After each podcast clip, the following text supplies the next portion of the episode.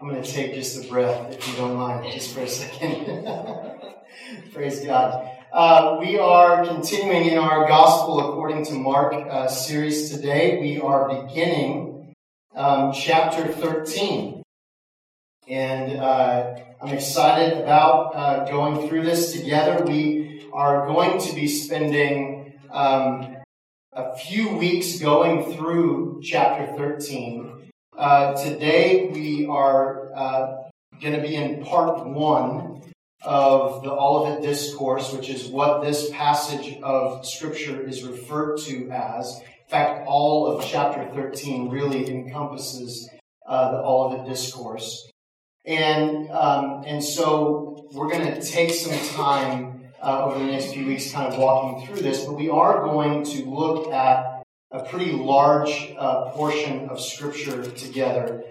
Today we'll be in verses 1 through 23. Next week we'll be in verses 1 through 23. And then Brother John is going to come and I believe close out or get close at least to closing out the chapter for us after that. So if you will grab your Bibles and turn and open them to Mark chapter 13. As I said, we'll be in verses 1 through 23 together today. And if you are able, I invite you to stand for the reading of God's Word. I invite you to read out loud along with me. At the end of that reading, I will announce that this is the Word of the Lord and invite you to respond in true praise by saying thanks be to God. The reason that we are using such a large portion of Scripture this week and next is so that when we read it out loud together, we really can get a sense of the whole dialogue that takes place. And so that is why. So just follow, as we read out loud, kind of follow how this conversation with Jesus and his disciples plays out and get it all in one chunk together, okay? So Mark chapter 13, verses 1 through 23. Let's begin. And as he came out of the temple, one of his disciples said to him, "Look, teacher, what wonderful stones and what wonderful buildings." And Jesus said to him, "Do you see these great buildings? There will not be here one stone upon another that will not be thrown down." And as he sat on the Mount of Olives opposite the temple, Peter and James and John and Andrew asked him privately, "Tell us, when will these things be? And what will be the sign when all these things are about to be accomplished?" And Jesus began to say to them, "See that no one leads you astray. Many will come in my name, saying, 'I am he,' and they will lead many astray. And when you hear of wars and rumors of wars, do not be alarmed. This must take place, but the end is not yet. For nation will rise against nation, and kingdom against kingdom. There will be earthquakes in various places. There will be famines. These are but the beginning of the birth pains. But be on your guard, for they will deliver you over to councils, and you will be beaten in synagogues, and you will stand before governors and kings for my sake, to bear witness before them. And the gospel must first be proclaimed to all nations. And when they bring you to trial and deliver you over, do not be anxious beforehand what you are to say, but say whatever is given you in that hour. For it is not you who speak, but the Holy Spirit. And brother will deliver brother over to death, and father his child, and children will rise against parents and have them put to death. And you will be hated by all for my name's sake. But the one who endures to the end will be saved. But when you see the abomination of desolation standing where he ought not to be, let the reader understand. Then let those who are in Judea flee to the mountains. Let the one who is on the housetop not go down, nor enter his house to take anything out. And let the one who is in the field not turn back to take his cloak. And alas for women who are pregnant, and for those who are nursing infants in those days. Pray that it may not happen in winter, for in those days there will be such tribulation as has not been from the beginning of creation, that God created until now and never will be. And if the Lord had not cut short the days, no human being would be saved. But for the sake of the elect, whom he chose, he shortened the days. And then if anyone says to you, "Look, here is the Christ," or "Look, there he is," do not believe it. For false Christs and false prophets will arise and pour forth signs and wonders to lead astray, if possible, the elect. But be on guard. I have told you all things beforehand. This is the word of the Lord. Thanks be to God. Amen. You may be seated.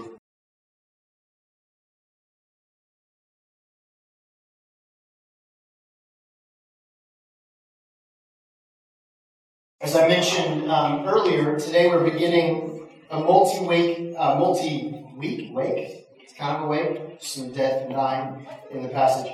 Multi-week journey through this passage of Scripture that is known as the Olivet Discourse. Now, when Mark was writing his gospel, he didn't sit down and go, "And now, here is the Olivet Discourse."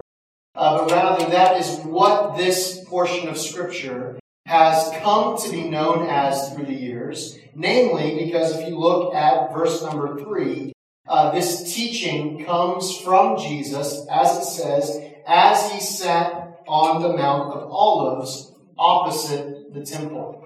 What is interesting, if you'll think back, if you've been with us from the beginning of our time in Mark's Gospel, how often have we actually heard Jesus teach throughout this gospel? Just like a couple of times. And usually it's not a whole teaching, but rather it's just a snippet here and there. The exception, I believe, being in chapter 4, where we saw just a string of Jesus parables all in a row together. And we talked about at that time how that Mark, unlike Matthew, especially, and even Luke, was not so much focused on Jesus' teaching. Remember that I said that's important for us to recognize because we are not saved by Jesus' teaching.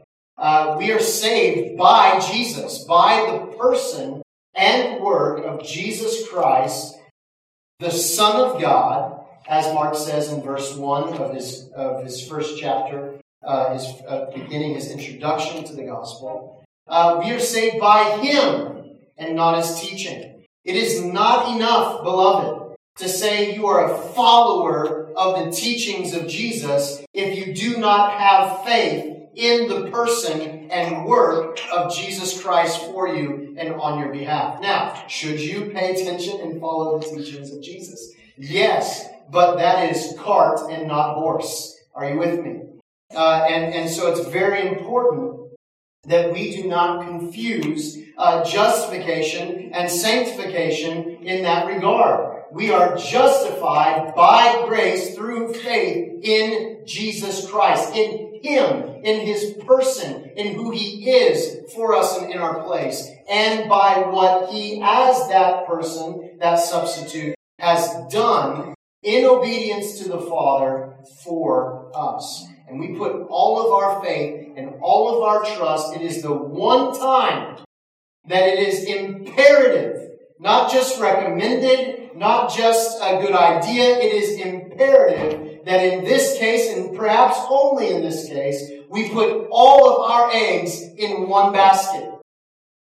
And that is the basket of the person and the work of Jesus Christ alone. All of our hope, all of our faith, all of our trust is in him and him alone. Amen? Amen. But Jesus did do some teaching. And it is important teaching. And he was, even as our collect showed us today, giving us an example of a godly life.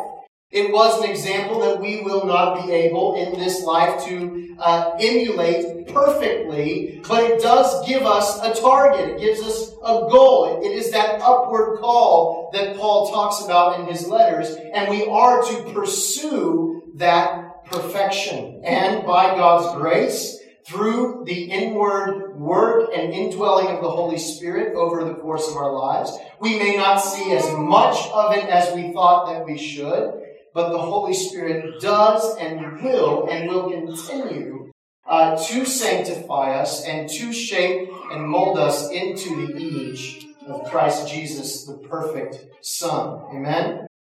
And so here, though, and so think about this.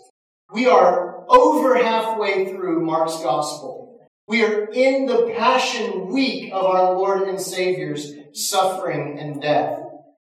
And this is the largest portion of teaching that Mark actually gives us. So that should kind of clue us in to something. It should clue us in to, out of all the teachings that Jesus did over the course of the 3-year ministry, Mark said, this is the one we have to include.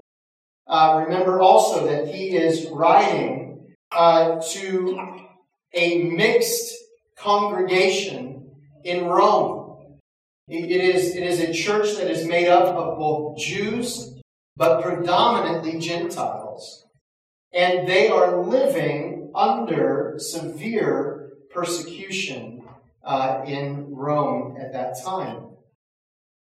And so part of Mark's goal has to be to let them know and clue them in that Jesus already knew and had already prophesied about the kind of suffering that they were going to have to endure as Christians in the first century. And so here, Mark, out of all the teachings that Jesus gave in the 3-year period, focuses in on this that we call the Olivet Discourse, this teaching that Jesus gives on the Mount of Olives, after they came out of the city, after there has been all of this rising tension with the scribes and the Pharisees. Now, if you feel and perceive that we've been rushing along and now even Mark and also I am kind of like reining this in all of a sudden. What's that all about? Let me clue you in. So, this Olivet Discourse, together with its parallel passages in Matthew 24 and Luke 21, is one of the most hotly debated and divisive passages of Scripture in the Bible for the Christian church, and I would say especially over the last 150 years. The reason for this is that the words of Jesus here have implications on our understanding of that trigger point of theology known as eschatology, which is otherwise known as the study of last things or end times. And one of the most vital aspects of understanding the important things taught by Jesus in this passage is that as we come here suddenly to Mark 13, I don't pick up a different tool bag and start interpreting Mark 13 differently than we have been interpreting the rest of Mark's gospel. We want to make sure that we don't suddenly pick up a different interpretive method than we've been using throughout the rest of this book. We must understand who is speaking, who is he speaking to, and who his original hearers understood him to be speaking to, and what they understood him to be speaking about. What is more, we must see the connection with the greater context of what's happening here. We must not divorce this, and Mark places it. It's not like, oh, and by the way, here's a teaching that Jesus gave once upon a time. No, we must consider all of the things that took place in Jerusalem that day, all of the questions that were coming to Jesus, all of the ways that the scribes and the Pharisees and the council members and the chief priests and the Herodians were seeking to trap Jesus. Why? Because they had in their hearts already rejected God's Christ and Messiah. They had rejected him, and they were seeking any way to put him to death. Now, they were conniving and they were devious. If the people would do it for them, all the better. If they can't get the people to do it for them, what's their next move, as we know? Is to go to Rome and try and get them to do it. Ultimately, even though they finally get Rome to get involved, what do they end up saying at the end of days? Let his blood be upon our heads. And make no mistake, it was. And so, we must see the greater context of what is happening and what it means for us to see Jesus himself highly exalted and above all things, vindicated, and reigning victorious. And so today, as I said, this is part one. We're going to kind of lay the groundwork for verses 1 through 23. And then next week, we'll begin to see how we should view these things in the present day. And if I had any inkling of it going more than that before, our half-hour delay today has ensured that's all we will be doing today, is sort of laying some groundwork, okay? So, what is that context that I was talking about? It's that rising tension that's going on between Jesus and the ruling political and religious leaders in Jerusalem. Now, mind you, we are already Tuesday, some would say Wednesday, some kind of divide those questions up. It depends how you look at that whole week. It's not like any of the gospel readers are telling us exactly what day all these things are taking place. But at least from Mark's gospel, it seems like we're still in the evening of the day of questioning as they are exiting Jerusalem, going back out. Remember, Jesus has been spending this time in the temple. He was in the court of the Gentiles with all the questioning going on. And then we saw last week a transition from the court of the Gentiles into the court of the women, where the 13 trumpet offering receptacles were. And we saw the widow and the contrast that was being drawn between the widow and those who were devouring not only her as a prime example, but all of the different widows. Remember what God says in his word, that true religion that he requires is what?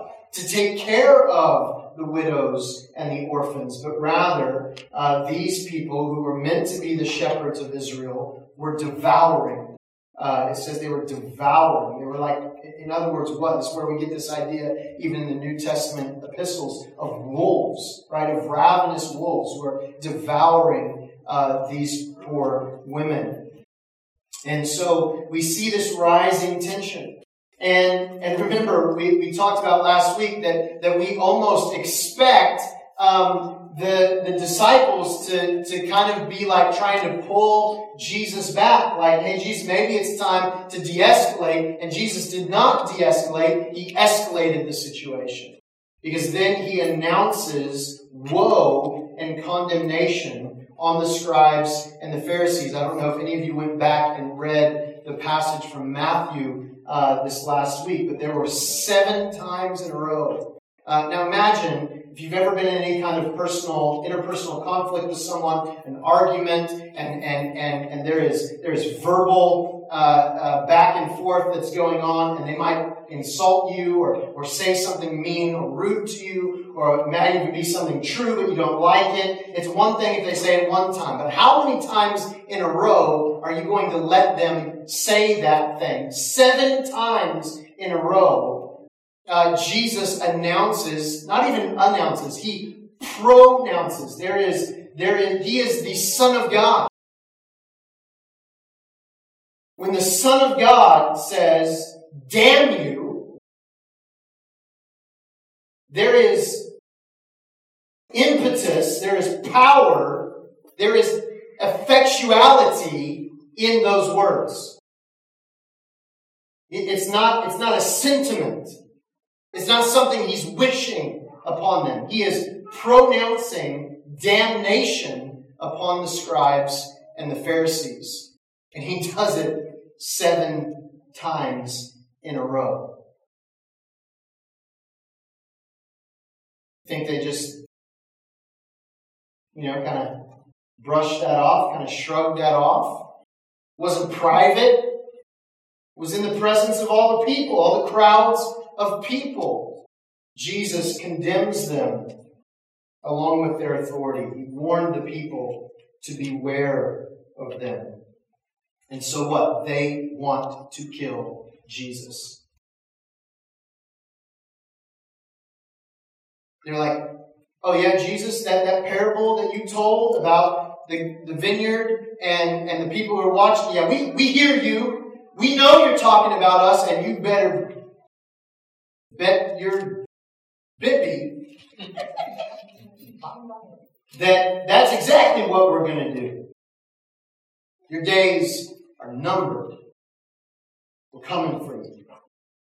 And so Jesus has just declared at the end of chapter 12 what we talked about, a greater condemnation upon these scribes and Pharisees. So don't miss the connection between that declaration and the words of Jesus to the disciples here in Mark 13. It's all connected together.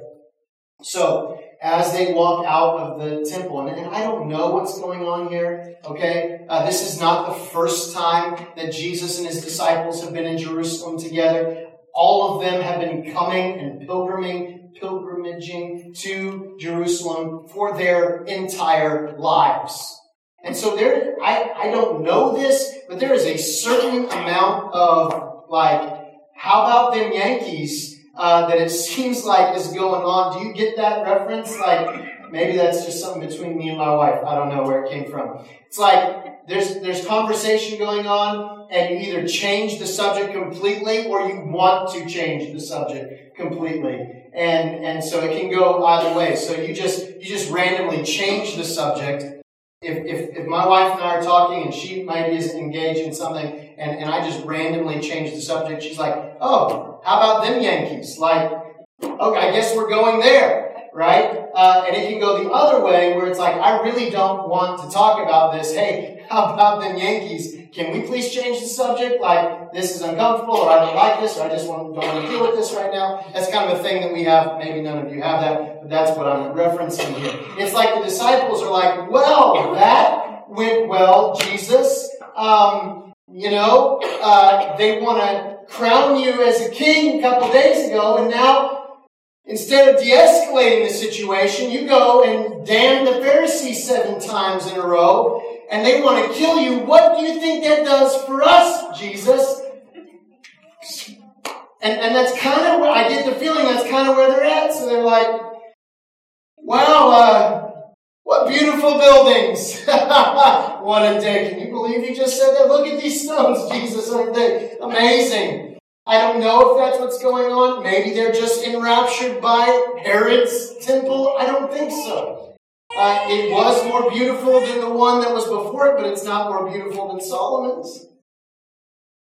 And most importantly, there was no moment in Herod's temple where a great and mighty rushing wind came and filled it with the presence of God.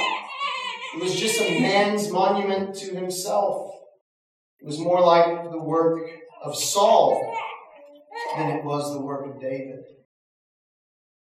But nonetheless, Mark records for us, here they come exiting Jerusalem, and they're like, hey, Jesus, look, what wonderful stones and what wonderful buildings. Jesus doesn't give them an out. And what does he say? He says, do you see these great buildings? There will not be left here one stone upon another that will not be thrown down. They're like, okay, we give up, Jesus. You're still in a funk, man. You're just still there. You're still, all right, sorry. But I want you to think about this for a moment. These stones that they're talking about are, to this day, famous worldwide. They're actually called Herodian stones. And I don't know if anyone here has had the opportunity to go to Israel. I have not, but I've looked at pictures and I've seen and I've talked to people who have been there. And these Herodian stones are white like our Austin stones in this area. But even our largest Austin stones look like pebbles compared to these Herodian stones. The average is weighing between 2 and 5 tons. The average Herodian stone making up the building of the temple and the temple walls was weighing between 2 and 5 tons. The largest one that they have found to this day that was a part of a corridor weighed by itself 660 tons. 660 tons. I mean, if that rock was in Texas, we'd call it a mountain. It's huge. Okay, these aren't your average building blocks or bricks that Jesus is talking about being turned over. This is a catastrophic event that Jesus is referring to. And he says to them, you see these buildings, there will not be left here one stone upon another that will not be thrown down. And that kind of shuts them down. They get out of the city. They get up on the Mount of Olives, which was seemed to be a favorite place for Jesus. And because we see him and his disciples spending a lot of time there, it was not far from Bethany, which is where Jesus' friends Lazarus and Mary and Martha lived. Most scholars believe that likely Jesus was staying there during this week, and so the Mount of Olives was kind of along the way, and so as they go, they would stop there. And while they're there, it says that Peter, verse 3, Peter, James, and John, and Andrew asked him privately, tell us, when will these things be? And what will be the sign when all these things are about to be accomplished? So now you can kind of tell, like, they've calmed down. Jesus has just not only pronounced this damnation upon the scribes and the Pharisees, but he's saying that the temple is going to be destroyed. Now they're expecting,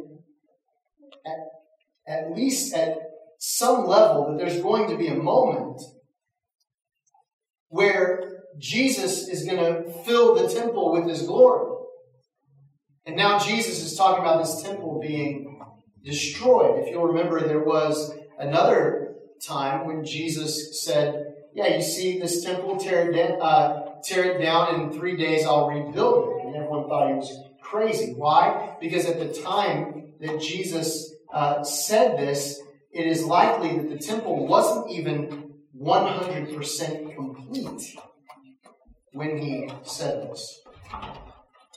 And so Peter, James, and John, Andrew asked him privately, it says, tell us when these things will be. So now they're interested. Now they're saying, okay, Jesus, seriously? Like this catastrophic event that no stone, have you seen those stones? Like, what would it take for those stones to come down, Jesus? When is this going to be?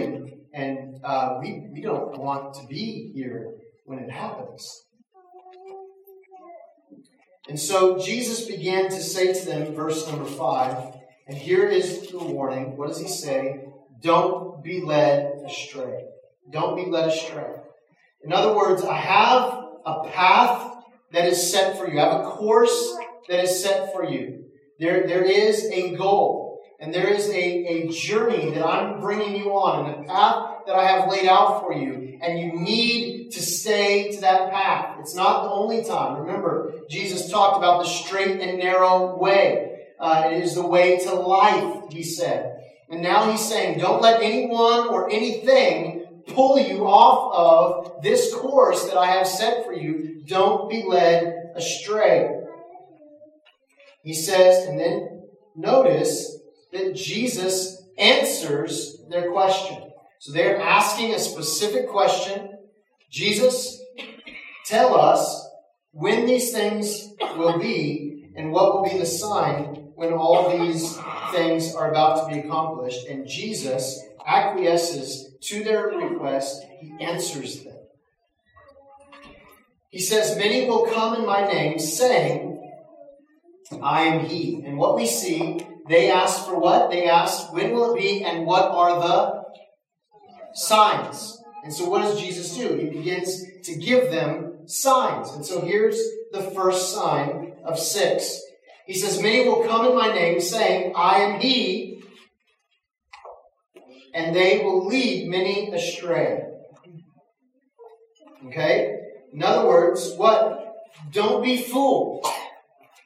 Now he's already told them what? Even if they haven't quite understood it, he's already told them what? The chief priests are going to deliver me up to the hand of the Romans, and I'm going to be put to death. 3 days later, don't worry, I'm going to rise again. And it just kind of goes over their heads, right? But here, he's telling them and reminding them that there's going to be a time where he's not there to keep them from being led astray personally. Don't be fooled by these guys. Would that come and say that I am he? He's also already told them, remember in John's Gospel, chapters 14 through 16, which is on the last night of Jesus' life before the resurrection, before the crucifixion. And he tells them what? I'm going away.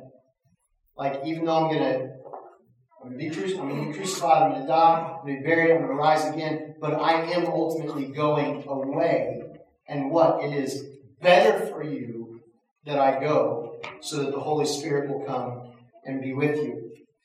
So there's going to be this time where Jesus is bodily absent from them, and then there's going to be people that show up and say, hey guys, remember me? I'm him. I am he. And Jesus is saying, don't be fooled, but many will be. Many will be led astray. Verse number 7, we get sign number 2. So sign 1, people coming in impersonating Jesus. Sign 2 is that when you hear of wars and rumors of wars. And here's what's interesting. Okay, now, what was the question? Jesus, tell us when these things will be. Give us signs, and specifically what? When all these things are about to be accomplished. In other words, help us get a heads up on what's going to happen before it happens. Okay, so Jesus is saying, these are the things that will precede this catastrophic event. And so there's going to be people showing up saying that they're me, don't be fooled. He said then there's going to be, you're going to hear of wars and rumors of wars. But listen to what he says. Don't be alarmed. Don't be alarmed. I mean, it's kind of alarming. But he says, even though this is out, I'm telling you ahead of time, this is your heads up. When this happens, don't be alarmed. In other words, what? Stay. Hold fast. Right? Hold fast. Stay. Don't panic. Don't go running off. Stay. Stay your ground. Hold fast. Don't be alarmed. And then listen to what he says. This must take place, but the end is not yet. Then he says in verse number 8, for nation will rise against nation and kingdom against kingdom. So that's the wars, rumors of wars. Then we get sign 3. There will be, verse 8, earthquakes in various places. There will be famines. These are but the beginning of the birth pains. So in sign number 2, we have human tumult, wars and rumors of wars. In sign number 3, earthquakes and famines, we have earthly tumult. Okay? Earthquakes and famines. Remember, when just a few days before this, as Jesus makes his triumphant entry into Jerusalem, and the people are praising, and the scribes and the Pharisees, the religious leaders, are criticizing, And what does Jesus say? He says, you know what? If they didn't lift up their voice and praise me, the rocks would cry out. The rocks would cry out. Like, there's a reason we say dumb as rocks, right? Because there's virtually no life. Like a tree, a plant, you know, when the Psalms talk about the trees lifting their branches and the field, the flowers, you know, praising God. And we see life, actual life. And we see the difference when something is connected to a life source, removed from the life source. We watch it wilt, we watch it die, get hard. It's only good to be burned or thrown into a compost pile. We get that. But rocks, and Jesus said if they didn't cry out, the rocks would cry out. And here we see an earthly response to this. Jesus saying there is something going on where there will be human tumult and then earthly tumult. And again, what? Don't be alarmed. So even in the presence of that, I don't know if you've ever been in an earthquake. I have been in a few earthquakes. I grew up on the West Coast. I was always disappointed because I've been in a few and I've never actually felt them. I was always doing, I remember one time I was mowing the lawn and I'm for my church, and I'm mowing the lawn, and all of a sudden I saw all these people come out, running out into the street, and I'm like, are you okay? And I'm like, yeah, I'm fine, what's going on? We just had an earthquake. And I was like, I've got it, I missed it again, just because the lawnmower was just going, you know, I didn't even feel it. Another time I was playing basketball, and I fell going up for a shot and just thought I tripped, and came inside to clean up my knees and found out, no, we had just had an earthquake. And again, I missed it. But they were minor earthquakes. And if you've ever talked to someone who's been in a significant earthquake, it is a terrifying event, especially when there are aftershocks and tremors that come along after the initial quake. Because you own, there is, people talk about this almost PTSD moment after it happens, when you've had several aftershocks where you almost are paralyzed because you're afraid to actually come out in case it happens again. It's terrifying. And yet here, what does Jesus say? He says, don't be alarmed. These are but the beginning of the birth pains. Okay, and so you know something's going on, but it's not yet. I saw Bethany earlier. I know she was here or is here somewhere, and she just had a baby. But leading up to the actual day of birth, there were several weeks where she was going through contractions and pains and different things. But it wasn't significant. It was significant. It probably hurt. Was not comfortable. She knew something was going on, but it wasn't time yet. And all of you women who have given birth, you understand the difference. Maybe the initial time, I remember when Antoinette was first pregnant with Bella, the first time she had those pains, and she'd never had those before, we're like, it is time, right? And like, it is happening. Like, no, we're nowhere close to that, right? But after the fifth child, you know, it's like, no, not yet, no, not yet, no. Okay, now it's time. And you begin to understand the difference between those things. And Jesus says, okay, these wars, rumors of wars, earthquakes, famines, don't be alarmed. Stay, hold your ground, hold fast. This is just the beginnings of birth pains. The end is not yet.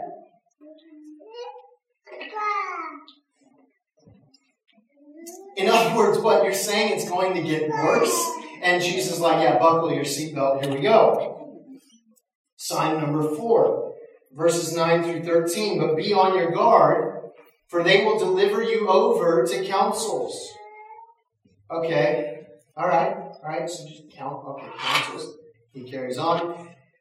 And you will be beaten in synagogues. It's like, okay, we're out. We're done. We're done here. But no, what is happening? Jesus is saying, this is what's going to happen. You'll be beaten in synagogues. Listen, you'll stand before governors and kings, but not the way that you always dreamed about. right? You're not there to be knighted. You're not there to receive an accolade. You're not there to get some kind of earthly promotion. Rather, you are there, what does he say? You're going to stand before governors. You're going to stand before councils. You're going to stand before kings. They're going to beat you.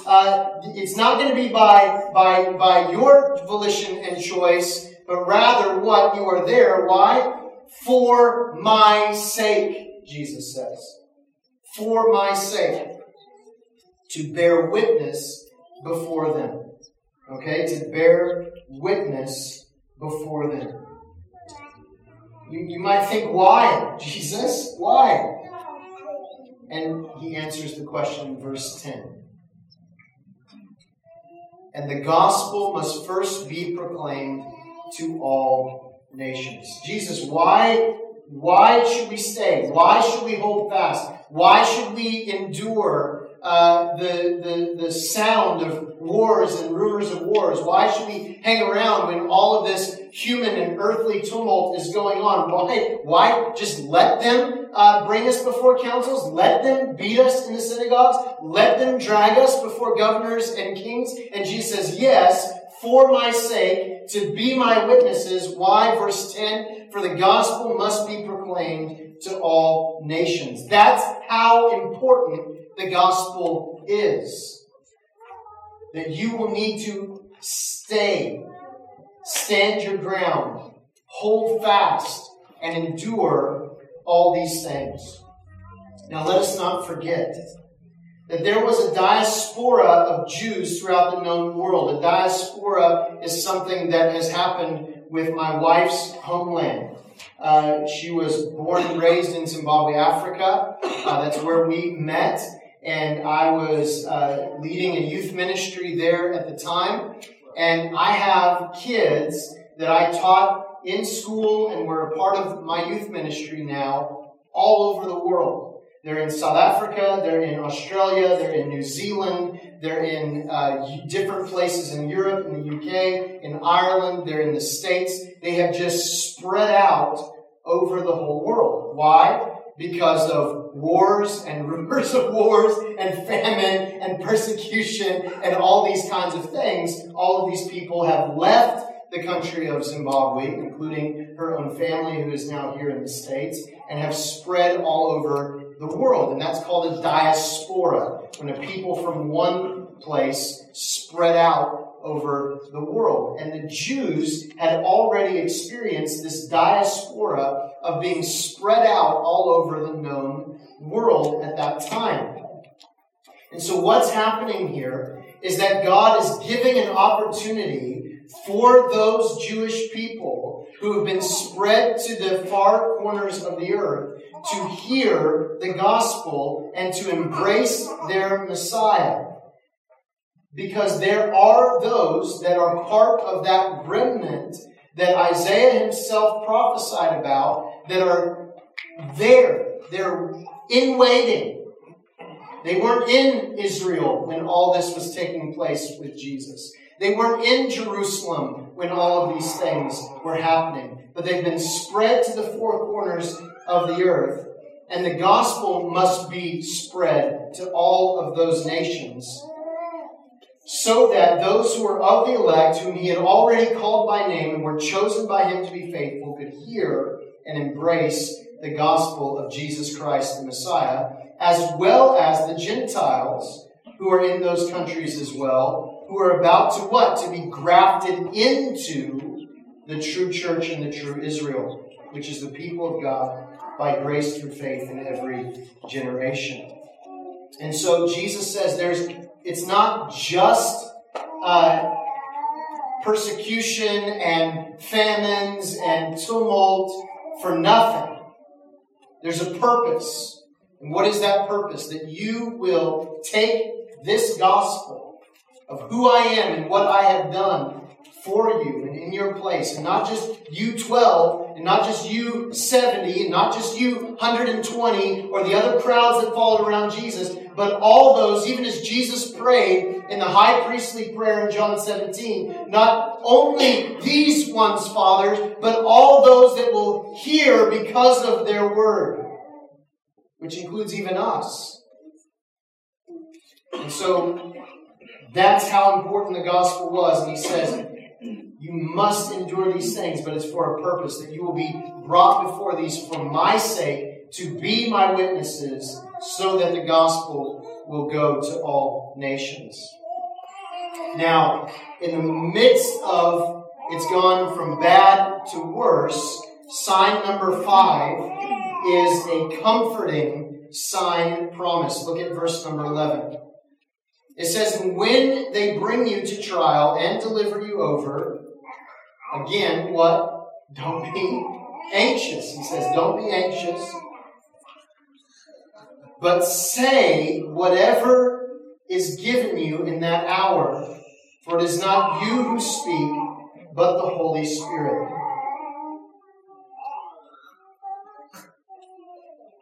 Don't be anxious about what you're going to say.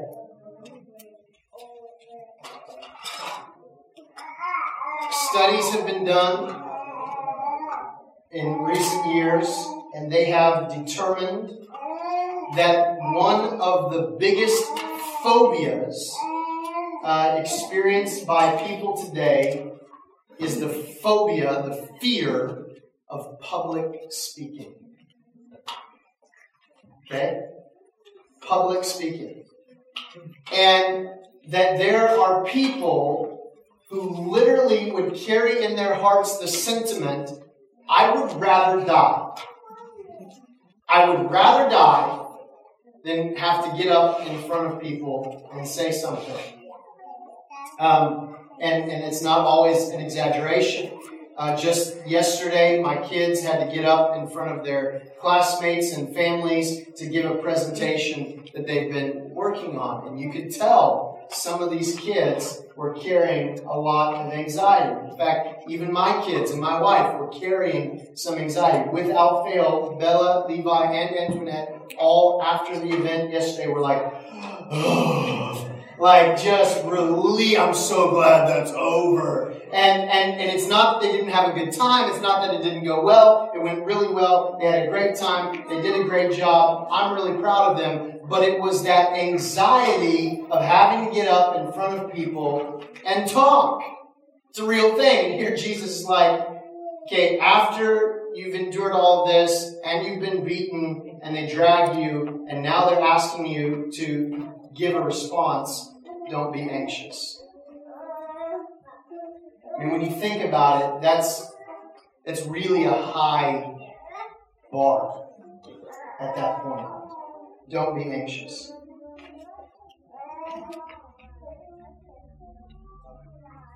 But why?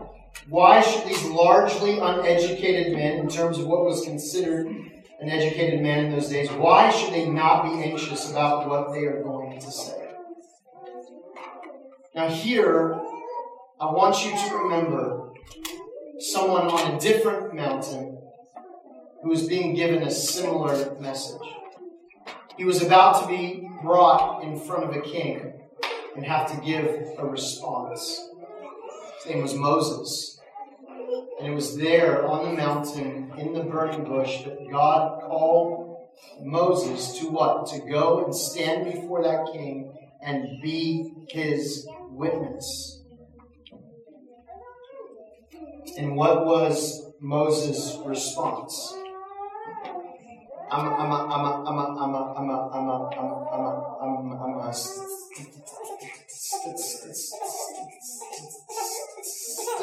stutterer.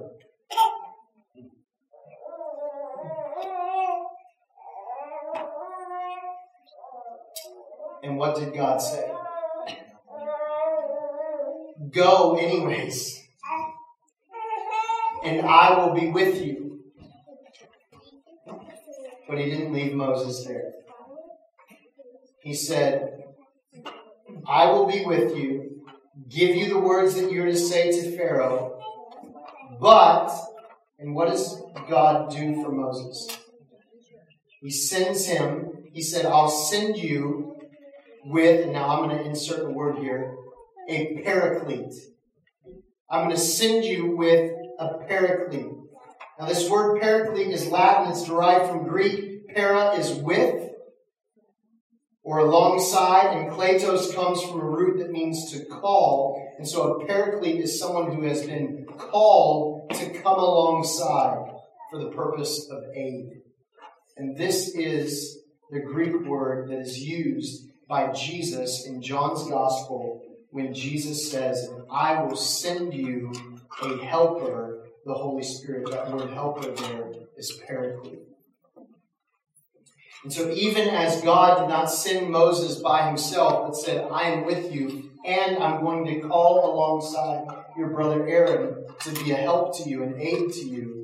Here, as he's telling the disciples this, he does not say, go, and you're on your own. He says, what? I'm with you, and even more, I'm sending a paraclete, I'm sending a helper. And who was this helper? It wasn't, okay, James, you take John, Peter, you take Andrew. It was the Spirit of the living God himself is going to go with you.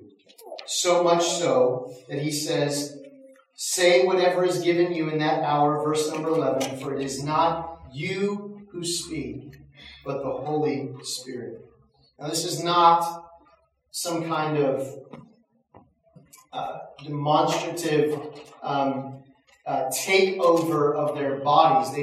The disciples, Jesus is not saying that they're going to become meat puppets, that God, the Holy Spirit, is going to speak through them like a meat puppet, but their own person, indwelt and empowered by the Holy Spirit, will be given the words to say in the moment that they need to say them. And what a beautiful picture of God's grace it is that he does that instead of overriding and overruling, because we do not talk about the Holy Spirit possessing the way that we talk about evil spirits possessing other people. We are not possessed by the Holy Spirit. We are indwelt by the Holy Spirit, and there is a big difference. And so Jesus says to the Holy Spirit, I'm going to send the Holy Spirit to be your helper. That's John 16, verse 7. That I'm going to call him to your aid, by your side. And what does he say? Even better. He has been with you, Jesus says in John's Gospel, but he will be in you. And to have him in you is going to be better for you than to have me with you and beside you. So he says, say whatever is given you in that hour. It's not you who speak, but the Holy Spirit. Let's get through these signs and at least get to verse 23 here. So that was a comforting sign. And what was that sign? That the Holy Spirit would be with you, that he would give you the words to say. That was the fifth sign. The sixth and final sign comes in verse number 12. He says, and brother will deliver brother over to death, father his child, children will rise against parents and have them put to death. So now we've seen just general human tumult, we've seen earthly tumult, and now we see what? Even familial tumult that's happening is families are being broken apart. And then Jesus says, verse 13, which is kind of, it's not really a sign as much as just kind of a summation of all these things. And you will be hated by all for my name's sake. But, and here is another promise, promise number 2, comforting promise number 2, but the one who endures to the end will be saved, he says. So through all of this, don't be anxious. Don't be alarmed. Don't stand your ground. Stay. Hold fast. Don't run. Engage. You're doing this for my sake. You're doing this to be my witnesses. You're doing this so that the gospel can go out to all the nations. And this is how important it is that you would endure all these things. And then all of a sudden, between verse 13 and verse 14, there is a massive shift in gears. Okay? So all through these things, all 6 of these signs, the message is what? Stay, hold fast, hold. Through all these things, And then Jesus says in verse 14, "But when you see the abomination of desolation standing where he ought not to be," let the reader understand, "then let those who are in Judea flee to the mountains." Run. Right? So all this time, stay, don't be alarmed, don't be anxious, don't be afraid, hold your ground, let them beat you, stand before councils and kings and governors, preach the gospel, the Holy Spirit will be with you, he'll give you the words you need to say in that moment, but when you see the abomination of desolation, run for the hills. Get out of Dodge. Get out of Jerusalem and out of Judea. Run, forest, run. Go. Don't look back. Don't pass go. Don't collect $200. Just go. Run. Now, okay, great. Thanks, Jesus. What in the world is the abomination of desolation? Dr. Luke gives us some help in Luke's Gospel in Luke 21, which is the parallel passage, verse 20 through 22. Luke is referring to Jesus' same words, and listen to what Luke says. "But when you see Jerusalem surrounded by armies, then know that its desolation has come near. Then let those who are in Judea flee to the mountains. And let those who are inside the city depart, and let not those who are out in the country enter it." Listen to this. "For these are days of vengeance to fulfill all that is written." So, according to Luke, we're going to let Scripture interpret Scripture here. According to Luke, what is the abomination of desolation? It is armies invading armies surrounding Jerusalem, standing where they ought not to be. Now, here's where we need to understand something about this moment.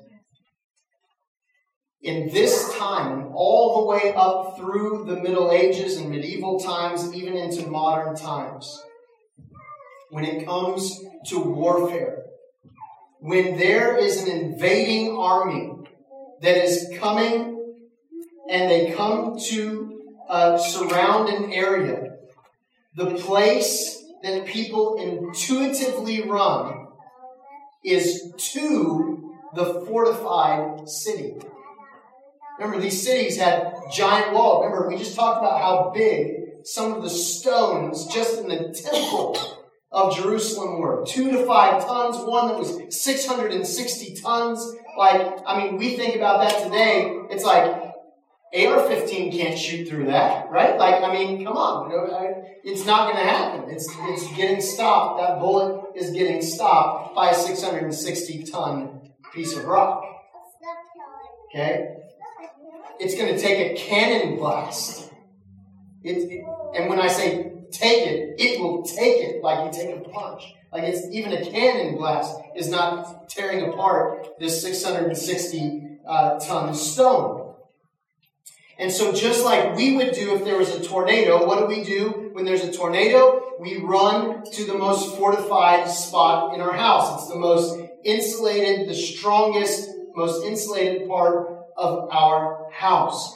And for the Jews in the surrounding areas of Judea, the most fortified and insulated place for them to run to would have been the temple inside of Jerusalem. It was meant to be for them the greatest place of safety and provision. But what does Jesus tell them to do? He says, everything inside of you is going to want to run to the temple. But remember what I just told you, not one stone of these will be left unturned. He says, you need to turn and unintuitively, against your flesh, you need to run away from what you think is your greatest place of safety and provision. Run away from that place. Well, what does that make them have to do? It makes them have to, remember we talked about putting all of our eggs in one basket, it makes them have to instill all of their hope for safety and provision in Jesus himself, who is telling them to do this. And so Jesus tells them to run in the opposite direction. Why? Because this is no normal or average military operation. This is, as Luke says, the fulfillment of the days of vengeance. And so instead of running to the place that ought to have been for them the greatest place of safety and provision, they're going to have to run in the opposite direction, which, even though the words of this song did not exist yet in their lifetime experience, the sentiment would have to be, "Oh Jesus Christ, Rock of Ages, cleft for me."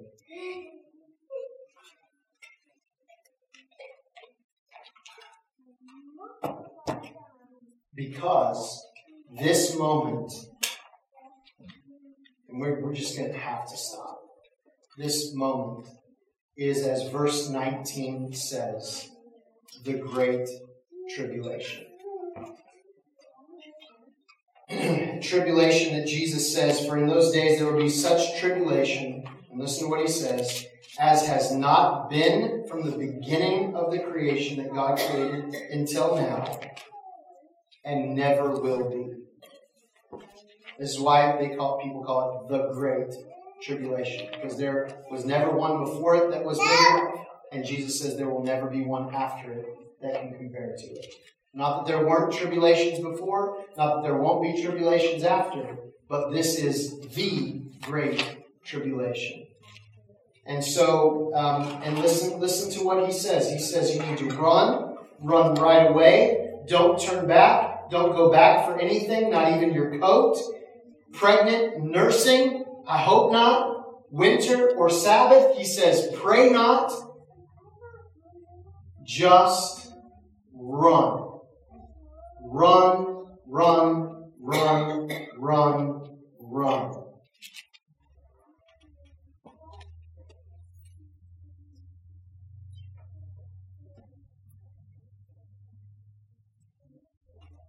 And listen to what he says in verse 20. "And if the Lord had not cut short the days, no human being would be saved. But for the sake of the elect, whom he chose, he shortened the days." This is a picture of propitiation. Because for whom were the days cut short? For the elect. Who are the elect? They are those whom God himself has chosen in Christ. I don't know if anyone has watched the latest Mandalorian Star Wars show that's on TV right now. But there's a moment in the last episode, and I don't want to give everything away. I've seen people within it. I'm going to say just a little bit. There is a moment that is a picture of propitiation, where there is a, if you know Star Wars, a force that covers some people that are about to be utterly obliterated if it were not for the effort and work of someone operating for them in their place, standing in the gap and quenching the flames of obliteration. That's as far as I'll go. And here, because of the language that Jesus uses, talking about the elect, what do we see? We see a picture of Christ's propitiation. That it is in Christ that those who are the elect are saved. He says, "But if you endure, you'll be saved." But who is enduring them? It is the one in whom they have placed their trust. It is the one in whom they have placed their faith. It's Jesus who is enduring them. In the moment where God's telling them to abandon what inside of them ought to have been the magnet call to safety and provision, he's calling them to what? To put their faith and hope and trust in him and him alone, which is why I said they must go singing, Jesus is Christ, Rock of Ages, cleft for me. Now, next week we're going to get into more of the interpretation of these things. But suffice it to say, the principle still remains for all those who belong to Jesus, who are part of that elect number, who have been chosen and called according to his purpose and plan. That all of our hope still has to be in Jesus. And in those times where we are called to run away from what seems like the greatest place of safety and provision, we have to know that our safety and provision is found in Jesus Christ and him alone.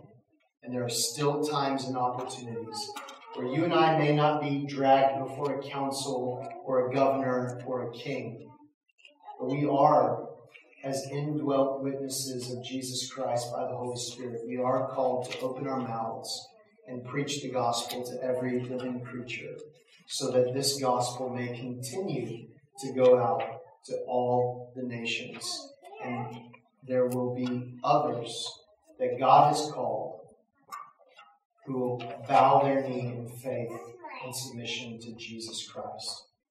May that work continue to be done, and may God use us all to be a part of that. Amen? Amen. Let's pray. Father, we praise you and thank you for this moment, for this day, for your word. Lord, thank you for showing us through this passage today that the things that the disciples and those in the first century were about to experience were things that were not a surprise to you. You knew these things were happening because, God, you were in control, sovereign over all these things. And, God, you are in control today and sovereign over all of the things in our lives. And so, Lord, as disciples that are living today in 2023, would you, by the gift of the Holy Spirit, renew our faith to stand firm, to hold fast, to not be anxious, to not be alarmed or afraid when we hear things that without Christ would be alarming and fearful. But because we have Christ, God, would you embolden our hearts and make your people courageous to stand for you, for your name, for your sake, and for your gospel. Please do this work in us, we pray in Jesus' name. Amen.